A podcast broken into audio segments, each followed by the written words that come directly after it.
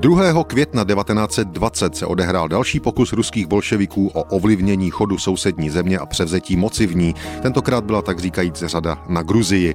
Demokratická republika Gruzie vznikla po zroucení Ruské říše v květnu 1918 a od počátku měla problémy a teritoriální spory se sousedními Arménií a Azerbajdžánem i potíže s ruskou bílou armádou. Květen 1920 pak přinesl i očekávaný tlak ruských a domácích bolševiků na demokratickou samostatnost. Hlavním tahounem pokusu o puč byl Sergio Orjonikidze, gruzínský rodák, teď bolševický komisař v Rudé armádě a blízký spojenec Josefa Stalina. Gruzínští domácí bolševici Rudou armádu doslova zvali ke vstupu do své země. Její početná jednotka se už nacházela v sousedním Azerbajdžánu. Ultralevicové Gruzíny k akci podnítil i faktický zákaz vlády jakkoliv oslavovat dělnický první máj v hlavním městě Tiflisu.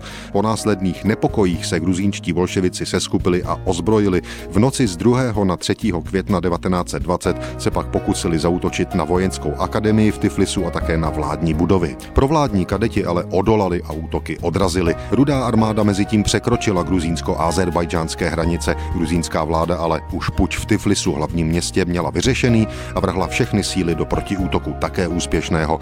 Výsledkem pokusu o bolševický puč v Gruzii bylo před stolety několik mrtvých a tři popravení bolševičtí vzbouřenci původem z Arménie.